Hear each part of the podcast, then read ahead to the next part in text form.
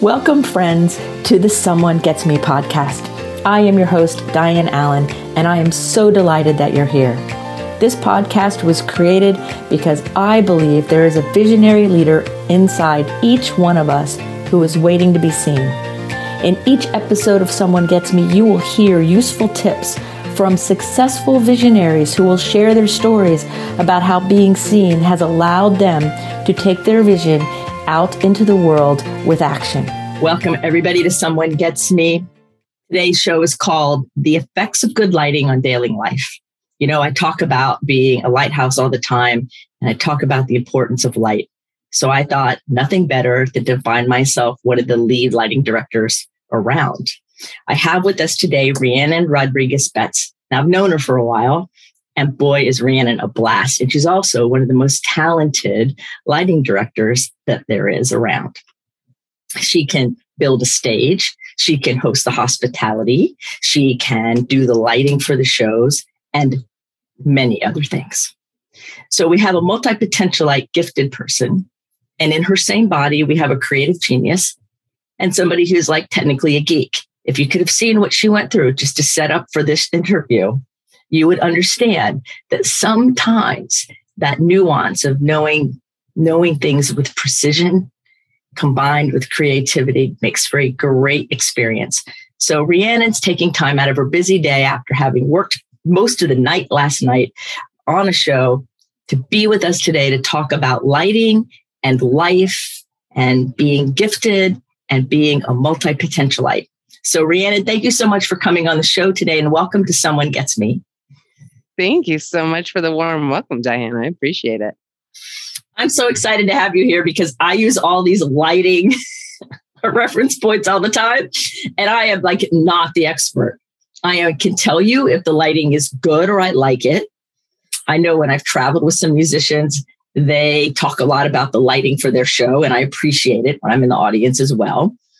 And I also know that the nuance and the precision of it is far beyond my understanding. So I'm great respect for it. So I have lots of questions for you. yeah, I love uh, answering questions. But the first one is how did you get into this whole lighting thing? Like, what, how, tell us a little bit about how this all got started, because I just think it's very fascinating um, as a career anyway. And you've done so many things. What what got you started?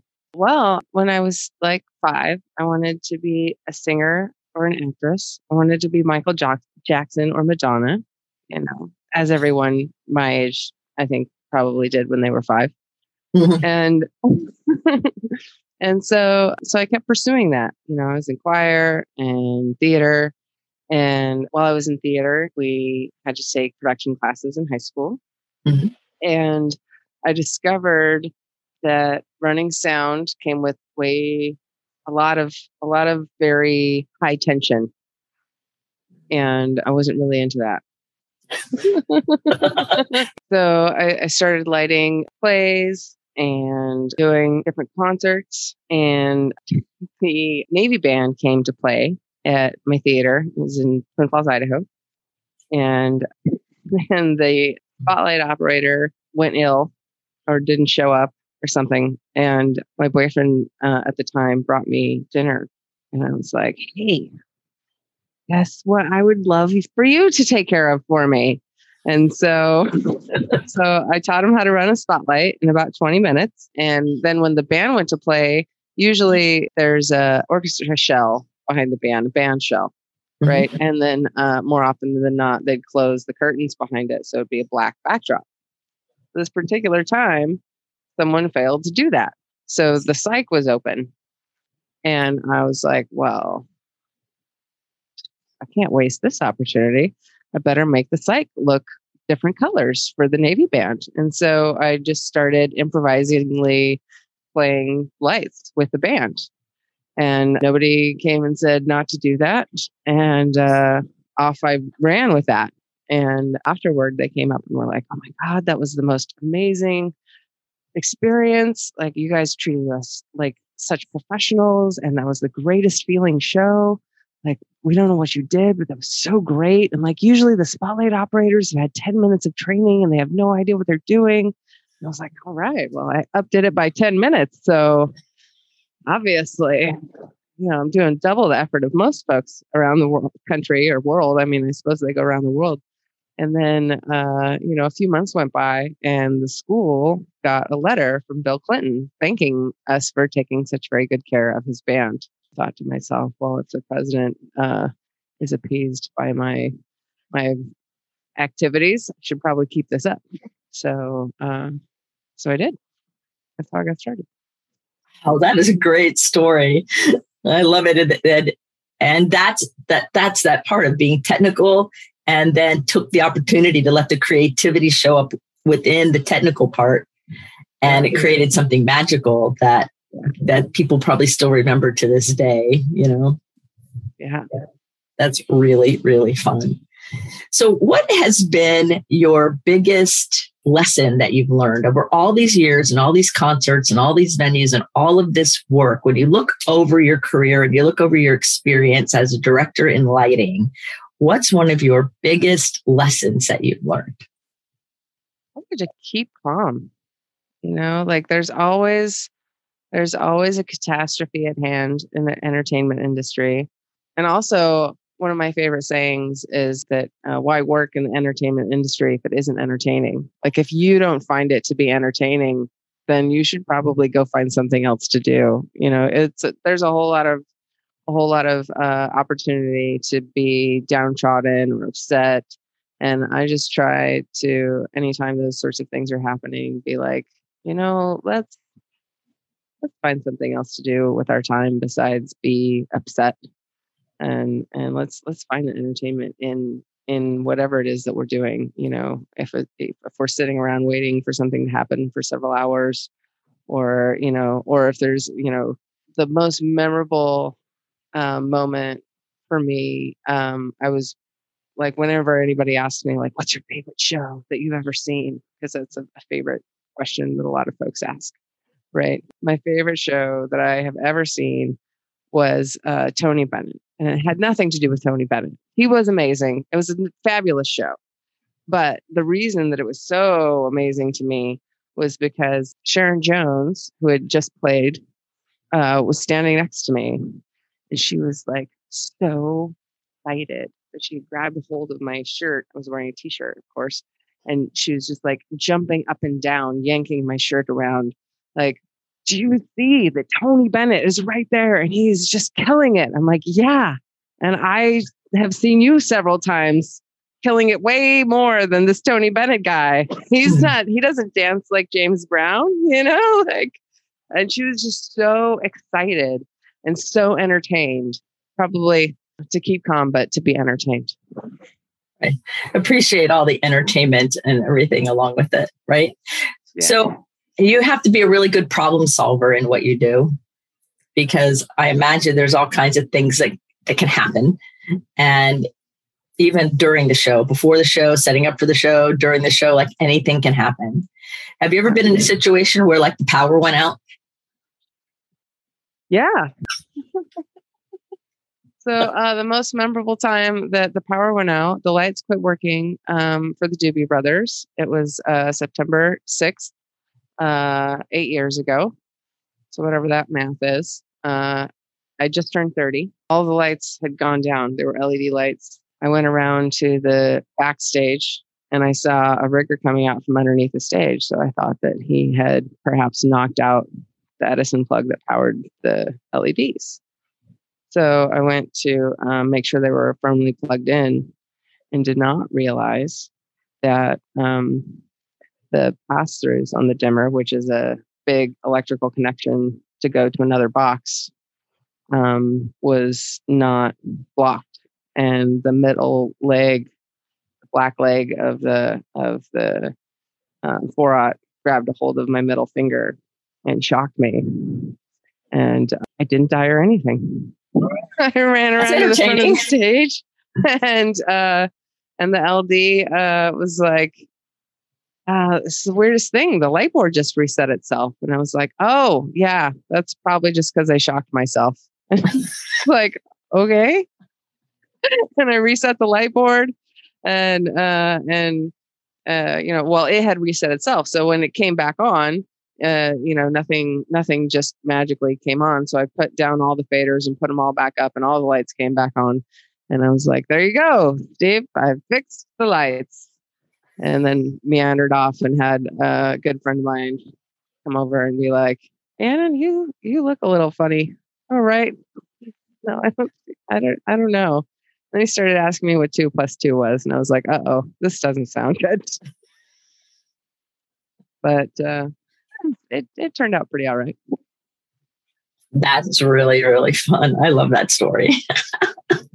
I know you probably have a thousand of stories, but I also want to talk about like good, really good lighting. Like you know, it's it's funny because I have a great appreciation for really good lighting. But if you were to ask me in any any moment like how it got like that, like how that turned out that beautiful or that way, I would not be able to answer that question because I don't have the technical knowledge that you do. What I'd like you to speak to a little bit, and maybe you even have a, story or two that might even illustrate it, is eh, I'll bet when you're in the audience, you notice if the lighting's really good or not, right? And you know how to make the artist or the the the feel of whatever the event is come alive for the people using light, which is not easy to do. So we speak a little bit to the value of that in a show or in life in general, the value of good lighting and how come you pay attention with the precision that you do to have really good skill and knowledge and good lighting for the shows you do. I feel like like what I do is akin to playing an instrument, right? Mm-hmm. So, but except kind of a lot of instruments at once. So maybe sort of like a DJ, like jazz for me. Like I, I often don't get a whole lot of planning. Uh, you know, I get a sound check, so I get to know what it is that we're doing more or less, and then uh, and then the show. So um, so I inevitably, like, I do a whole lot of focusing. I go in and take uh, a lot of attention to how the lights are pointed at everybody and make sure that there's not shadows where they're going to likely hang out. And if, uh, if they're going to, you know, like, like bass players, for example, often uh, figure out where there is no light on stage and go and solo there. And that makes my brain get really upset. so I try to make sure that there's no absolute dark spots so that I can be able to uh, light things up uh, anywhere that I need to. And um, prior to the invention of having moving lights all over the entire uh, rig, that was a lot trickier. Right. So, um, yeah, so I, I put a, a, lot of attention on making sure that I've got uh, as much light as possible from you know multiple directions so that everything can be as even as possible. And um and sometimes that's not how it works at all you know? Sometimes sometimes like oh man. I am to forget his name and i'm to blame the shocking uh at the doobie brothers for it. But um there's um there's this amazing artist um, who uh, um, would come in and he would have me um, put a lamp on one side and make sure that half of his face was lit. He was like really, really concerned with making sure that that like half of his face was in shadow and half of it was lit. And so I would spend hours making sure that whatever, however it was that he wanted it, that he was happy with it. And I would take a picture for him and show him how it was looking. You know, like I I I want to make sure that whatever it is that the artist wants, they get. You know, like I, I remember once for M Ward, he didn't want any front light. And like the audience got upset that they couldn't see the stage. I'm like, oh, what's M Ward lets me know that he's changed his mind on this stance we're going to be backlighting him, you know. And um, sometimes I get a little sassy about that. Like rappers will, will, will be like, black out the lights, black out the lights. All right. So I shut them off. And they'll be like, rapping, rapping, rapping. And they'll be like, well, turn the lights back on. I'm like, well, all right. I mean, if you're going to orchestrate the situation from the stage, like I, I try to make sure that we discuss these things beforehand. So right. um, if, if from stage people start uh, improvingly directing me, then I expect them to keep it up. Um, I have a really great friend that, uh, that really enjoys uh, doing that and and he'll he, he has made me do all sorts of creative things that i never would have thought of doing um, where he's like, and I want some lightning right now, and I'll make it happen, you know. And so, yeah. So basically, just paying attention to what it is that people want and um, trying to make sure to give it to them. I love it. So, do you use your intuition? Yes. Yes, very much so. Like often I, have done a whole lot of of folk singers um, and and so i would listen to the story and listen to the chords and hear the tuning change and say okay i think we're going to get happy with this next song oh no i feel like we're going to probably going to get a little melancholy here so i do a whole lot of trying to anticipate what it, where it is that we're going um, so that i can um, complement wherever we're going. Right, so you can use the lighting to match the mood. Yeah. Which is how we use it in our our light, you know, in our life. Like, you know, if I want it to be softer or lighter or happier or up or color is really amazing, right? And so I think it's really, really special. So what do you do for fun? Like we know that you love your work and that you're really this creative creative person who's also a geek, who's also gifted, who's got all these things going on. And we all got to do stuff that kind of helps us be free a little bit from all the stress of what we do, even though you're finding entertainment in the entertainment industry. What do you do for fun? During the apocalypse, is what I've been calling it. Um, during the COVID crisis, I have um, taken up uh, a hobby that my husband has had for his whole life, but I, I picked it up throwing axes. So yeah, so I, I throw axes. I go uh, on walks.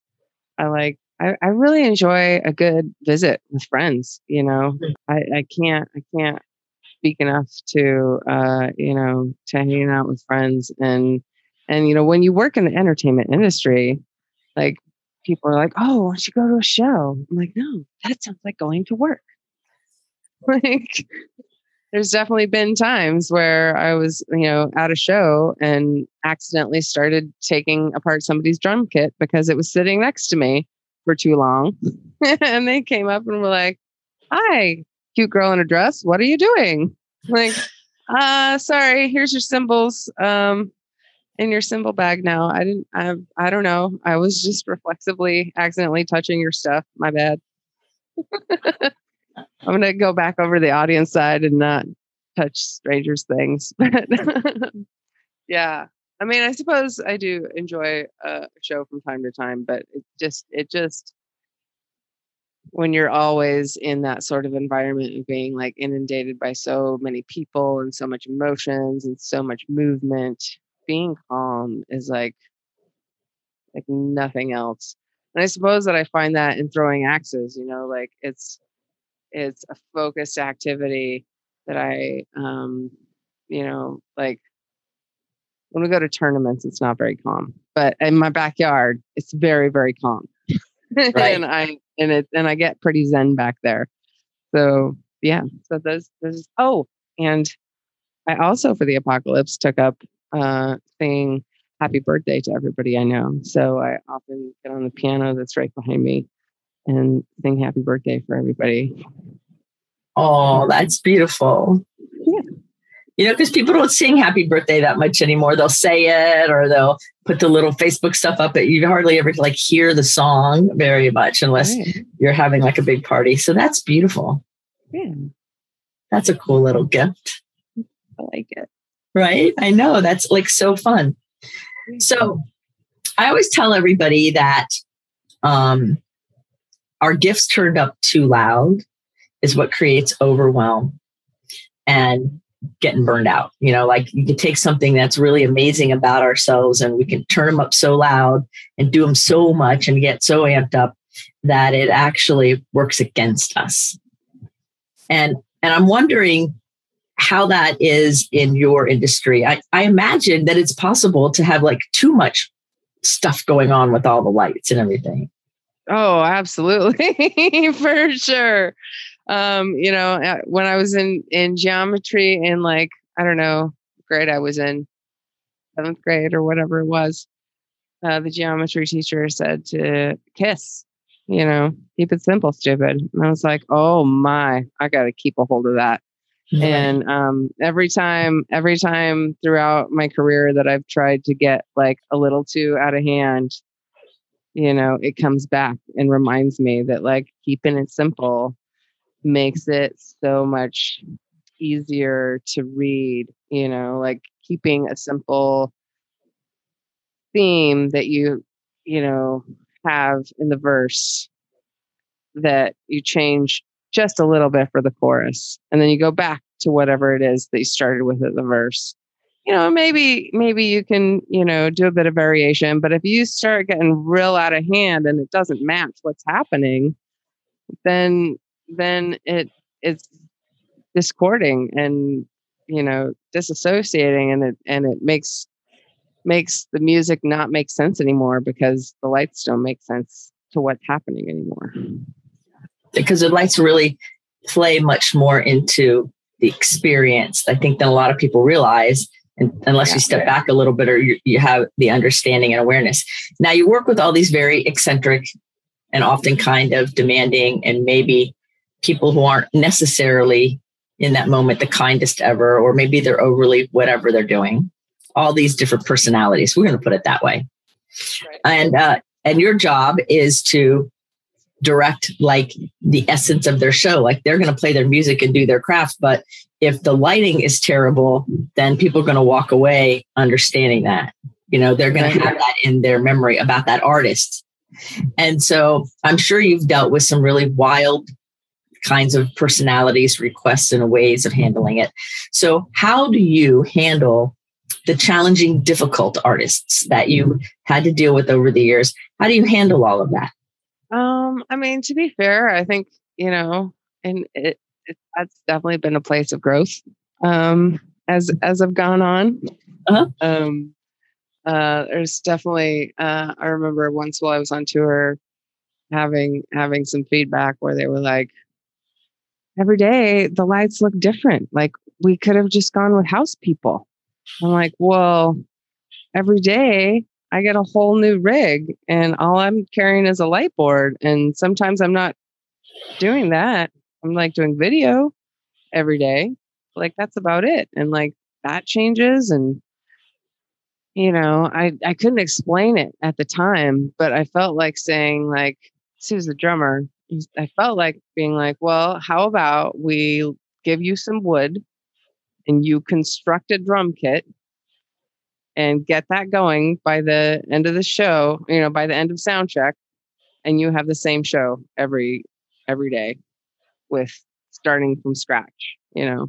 Also like on that same tour, um, one of the people, uh, you know, wanted to do yoga all the time and wanted to go to Starbucks no matter how late we were to a gig.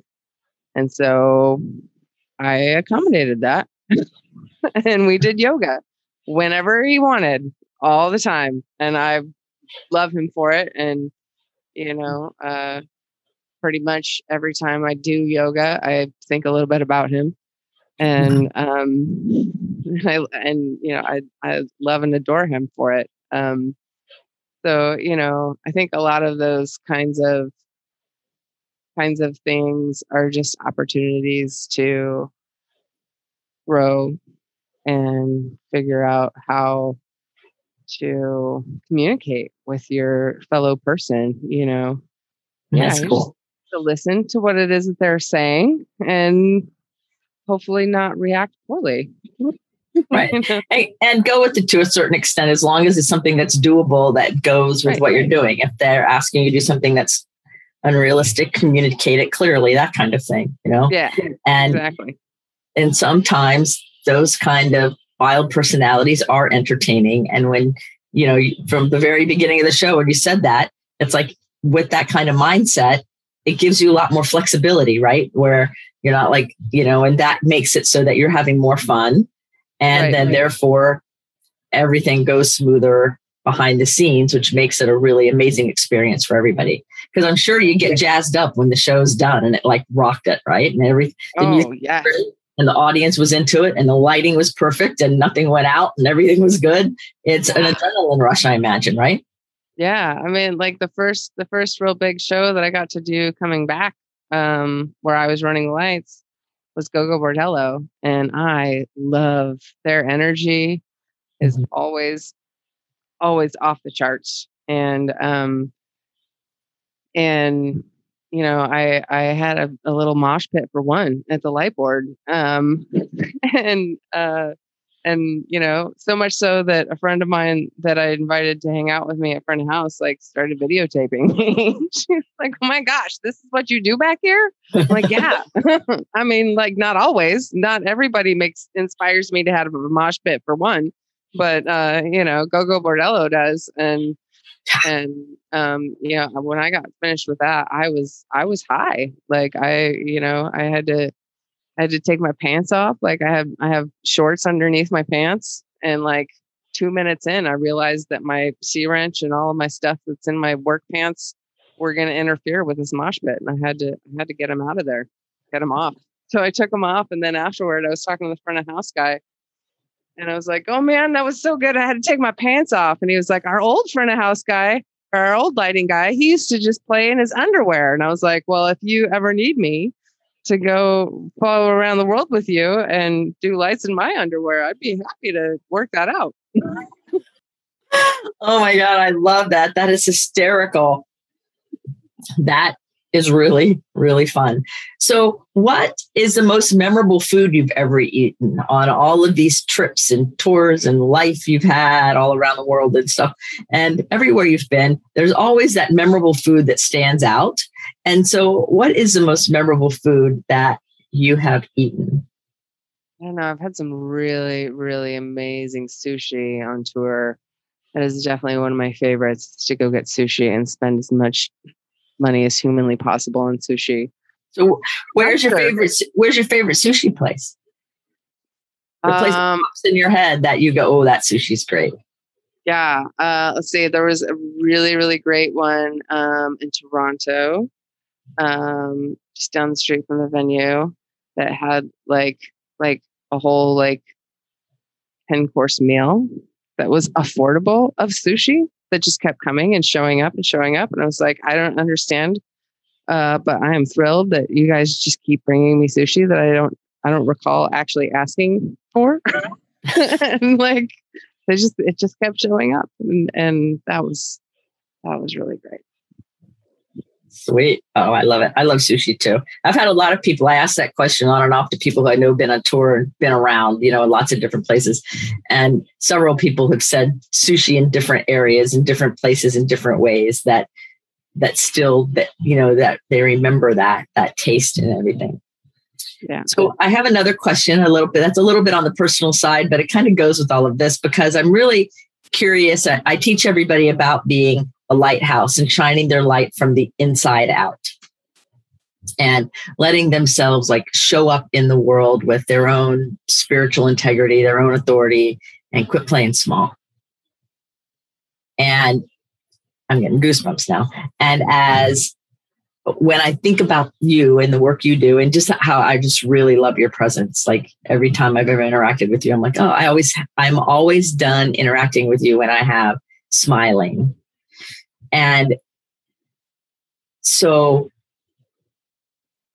if you were going to light somebody from that, we want them to be showing from the inside out, like that, we want them to be like the lighthouse. So the light doesn't necessarily appear that it's lights because we want it to go from the inside out so that the audience sees that person's brilliance.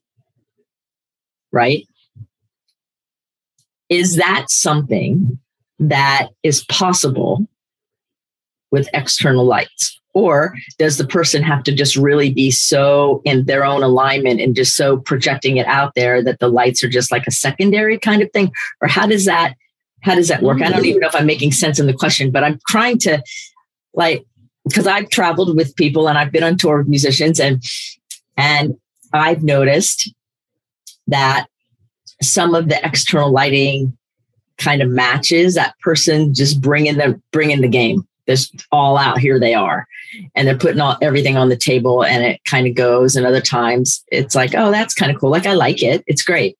But then i was wondering what if somebody's like really good or maybe they're okay but we want to make them look better or whatever. Is there a way to do that or do they really need to bring it and the light is more of a compliment?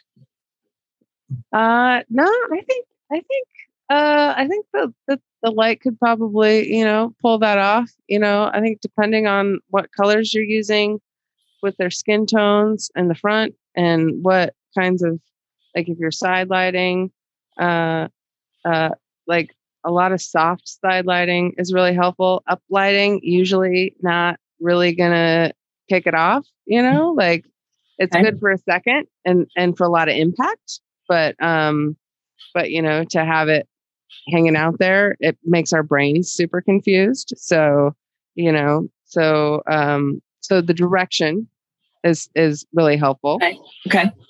and um and and the color quality so like uh you know um a lot of warm on the skin is usually pretty good um um cooler tends to um make us think that maybe they're sick. Kind of washes um, them out a little bit. Like, yeah. Yeah. Exactly. Okay. Exactly. All right. All right. Green, if like if there's like a green hue in in the front lighting, then they're they're definitely gonna look sick. Yeah. So, well, you uh, turn green when you're seasick. exactly. Exactly. So if you see that, uh, you know, you're gonna be like, oh, what are they gonna throw up? Like what's what's happening here?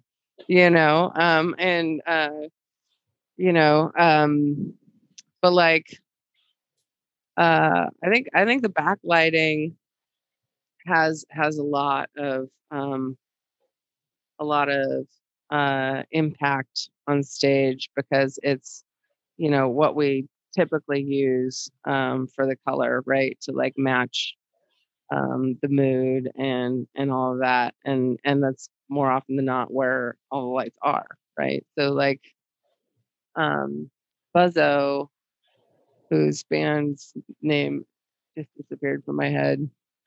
Also, I have memory problems. I don't know. Anyway, um, Buzzo has this amazing head of hair. Uh, plays in a metal band of some kind. All of his fans, I'm sure, are going to, uh, you know, in the comments, uh, shred me for not remembering who they are. Uh, maybe my husband will be really nice to come in and be like, "You can remember who this band is." But anyway, the point is like he has this amazing head of hair. And so uh, I always en- enjoyed immensely being able to light his him from the back and being able to see his hair like a halo uh, changing colors with with my lights. So um, you know, if you conveniently have an afro about you know three feet tall, uh, that can look pretty rad, um, like a halo, like Christ like and stuff like that, you know. Oh, that, that's really, really cool. So if somebody's listening to you right now and they're thinking, you know, I always been curious about all this entertainment industry and lighting and and or just entertainment industry in general. And they were thinking, you know, maybe I want to work in that industry or get involved in it somehow. And they're kind of toying around with the idea and they want to put their toe in the water. Do you have any advice for those people, like for the for the people who are interested and maybe maybe they were doing something else and want to start doing that now or or whatever? Like, what would you tell the newbie? Yeah, I tell them go give it a shot. Don't get hurt. This is a very dangerous activity. Keep your hands inside of the the vehicle at all times. Wear your helmet. You know, wear put your gloves on uh, pay attention. Um, you know, we get smashed and bashed a lot, setting stuff up. There's a lot of moving parts, a lot of people not paying attention. There's a lot of newbies. I have no idea that this thing on wheels as we're setting up is going to smash into people's ankles or run people's toes over. So, you know, get some steel toes. Um, um, be mindful of when people are telling you that you need to be wearing personal protective equipment, you know, um, and and give it a shot. You know, uh, there's the International Alliance of Theatrical and Stage Employees all over the United States and Canada, and uh, uh, you know, go to the local nearby you and see if they are uh, accepting applications and give them a shot. And uh, you know, if if not there, there's lots of uh, there's lots of opportunities all over the world as well to to go give it a try. You know, um, you could you know probably look up staging on the Google and find you know all kinds of different uh, companies that are you know supplying stage crew and uh and you can you can go give it a try and you know if you if you're pretty good at paying attention you'll probably you know make it as long as you want to um yeah Yeah. Yeah. I like that. Pay attention. You know, like I, I think of it all the time when you teach people racing boats and everything. Pay attention to what you're affecting. And when you were talking about the lighting thing moving on wheels and running over people, I'm like, pay attention to what you're affecting. Like uh, in all the cases in all of life. And and that when you were just speaking, that's what I was thinking about. Like, you know, yes, go go for it, go after it, put your foot in the water, go try it out. Absolutely. And pay attention, listen, you know, heads up, you know, because Yeah. it's it's necessary. It's not it's not easy and all as glamorous as people might think it is. It's very hard work. And it's great and it's exciting and it's entertaining and it's hard work. You know, you Yeah. mean- and and I I know how hard it is. And Yeah. I'm like, yeah, it's not there's nothing easy about it. And you're having to think somebody like you who's directing things as people you have to help coordinate and then you're directing things and you're creating things and you have to pay attention to all of this the technical pieces of this as well all at the same time. And Yeah. if you're not paying attention it's not going to be pretty. No yeah i mean a lot of times i i explain to people that my job is that i move heavy things for a living. Yes. you know and and for the most part you know we take little boxes and put them inside of bigger boxes and put those inside of bigger boxes until it's into a truck you know that's towing a box and that moves around to a, a you know a stage which is a box and we empty all those boxes out and we put them back in and we send it on to its next adventure. And so you know it's just a big cycle of of um, setting things up and tearing them down. And you know even in our uh, other um, uh, entertainment industry uh, realms you know if you're if you're in film or tv um, you know likewise you're setting up something that you're going to tear back down and you Mm. might reuse those pieces um, you know so it's just a whole lot of moving around heavy stuff um, and um, that's definitely the less glamorous part Right, but yes. um, when I when I decided when I was in uh, high school that I should pursue this, it wasn't just the letter from Bill Clinton. That was definitely definitely a huge sinker. But um, I was like, this has a physical element, a mental element, emotional element. Like this has like all of the parts that I feel like I'll be able to to feel fulfilled in my life. And uh, and so far so good. right and it's got the spiritual intuition element too that that Yeah. you know you appreciate now that you probably didn't even think about back then but it, care, Right. it covers all your major life areas and where you can have a sense of fulfillment and challenge in them which all gifted people need a sense of challenge. Yeah. yeah that's really cool. Now changing a little bit here i want to talk about your belief in serving your community and serving other people. Because you're a service oriented leader you pay attention to giving back. It's very important to you. And and i've heard i hear a lot of judgment on the street you know people in the entertainment industry don't really care about other people. That's not my experience. I know lots of people in the entertainment industry and i've yet to run into i know they i know they're out there. They're just not in my world yet right? So Right. share, share a little bit about your belief in the importance of giving back to your community and and some of the things that are just important to you so people understand where your heart is a little more. All right. Um, yeah. So, I mean, I, I try to figure out whatever way it is that I can to help out other people and um, and take that action. Like so, um, one of the first ways that I started doing that um, uh, was um, like I was I was noticing all the people um, uh, that would be asking for spare change right on the on the highway. And um and i would have um i'd get uh um you know for my dentist i'd get like the toothbrushes and toothpaste and stuff like that and and i'd have it in the car. So i'd be like oh hey would you like this? And um i've i've had one person turn that down uh, and I, I mean, like, even I remember one time somebody being like, I don't have teeth. I'm like, right, but would your gums like to be brushed? And he was like, you know what? That's a really good idea. Thank you so much. And, uh, you know, so I, I've, I've, I, I like to take it from wherever I can.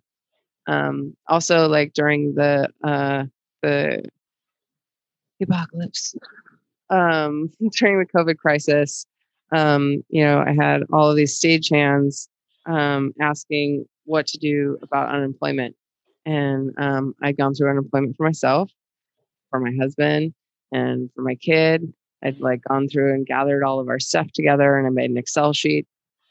And so, um, so then I just made a blank one so that I could spread it around to the other folks that needed that information. And, um, and then I ended up uh, on the Oregon Employment Department's um, paid family medical leave insurance benefit work group um, and advised them as to how uh, they could have paid, um, you know, pay out those benefits in beneficial ways, hopefully for um, all workers with, you know, my particular work set um, being a really big outlier, they were like, oh, wow, you mean people can have multiple jobs?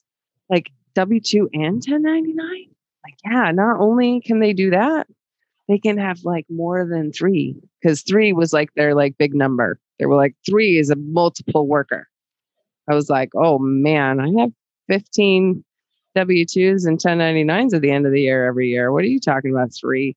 And then I was talking to another really good friend of mine, and she was like, I got 90. And I was like, oh my gosh. So, you know, I just took my experiences um, and my coworkers' experiences and shared them with the employment department, hoping that when they pull it off doing um, family leave insurance, that it's equitable and uh, fabulous. So, um, so I did things like that. I also ran for um, president of my local, the International Alliance of Theatrical Stage Employees Local 28. And, um, you know, because uh, it was needed and and I stepped up and um, I feel like I did a pretty all right job and mm-hmm. and did a whole lot of of uh, created a good and welfare committee. Um, uh, we talked about good and welfare a lot um, at the end of the meeting, which is, uh, you know, Robert's rules is, you know, mm. it's format, right? But um, we decided that we needed a committee to actually address those things and make sure that when people pass away, that we have a group of people that aren't just the executive board looking towards how we can make sure that, uh, you know, that they're celebrated and that if people are sick, that they're, uh, you know, got as have as many resources as we can find. So I have a, a, a resource um, uh, page that I have on a Google Doc that I share with all kinds of folks, financial resource and emotional resources that are um, industry based, so they can, uh, you know, find whatever tools they need that they might need help with. Oh, that's great, and that's a, a really powerful way to be of service without waiting for someone else to tell you how to do it or to go join a thing necessarily. Like, yes, those kinds of Google Docs with here, these are the resources. If somebody's motivated for them or they need them and you share the link with them or tell them about it, then they can do with it whatever, you know, take action on it in whatever way serves them the best. And that that's a really good example of taking that that heart of yours that wants to just serve and do the right thing and doing something tangible that's meaningful without it being like over the top. I think some people rule themselves out from serving other people because they think it's uh, like another job or another big thing they have to add, or it's just too much and we're already already spent and so many people are afraid. There's all these emotions these days that that overwhelm, I think, stops somebody. So I think that's a really good idea that people can grab a hold of listening to you. Like, you know, open up a, a spreadsheet and just start putting down the things you know because somebody out there in the world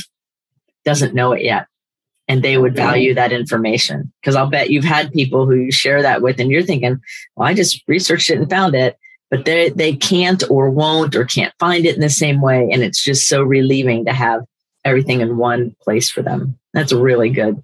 That's a really nice thing that you do that I think is very service oriented. So, is there anything else, anything that you wanted to share in the show that I didn't ask you about? I have one final question, but I always like to make sure that my guests feel totally happy and satisfied with our little conversation. So, is there anything that I didn't talk about that you would like to share about? If so, let me know. If not, that's okay too. You don't, I'm not, it's not a requirement. I just want to make sure that when we're done, you feel complete. Yeah, I feel like this has been a pretty amazing catharsis. For sure. Yeah, most people say I ask questions they've never been asked before, and certainly not in the way they're used to. So they're like, oh, okay. Um, I say, well, that's the gift of intuition for you. So the last question then is this If we were going to put a billboard up that the whole world would see with Rhiannon's quote on it to inspire the world, what would your quote be for that billboard? Mm. The time is now. Ah, beautiful. The time is now. I love it. I love it. Yeah. Look at that. It's perfect. Perfect. All right. So, everybody, you've been listening to Rhiannon Rodriguez Betts, cool lighting expert, director, neat service person, great sense of humor. She's a really pers- cool person. So all her links or bios in the sh- in the show notes, and you can follow her on social media and let her know you heard her here. So thank you, Rhiannon, for being on the show. Thank you for taking the time out of your busy time to spend time having this conversation. I feel so enlightened. I feel I just I feel like I know something more than I didn't before. And I've always appreciated lighting, and now I appreciate it with a different depth, thanks to you um, sharing so authentically. So thank you so much. You're absolutely welcome. Thank you for having me. Wow, this has been great. So remember, everybody, keep your face to the sun so the shadows fall behind you because you're a rock star. You're here on purpose with a purpose. So go out there and let your light shine. And until the next episode of Someone Gets Me, be well. Thank you for listening. I trust you gained some valuable inspiration and information. Please join me and other visionaries in the Someone Gets Me Facebook group.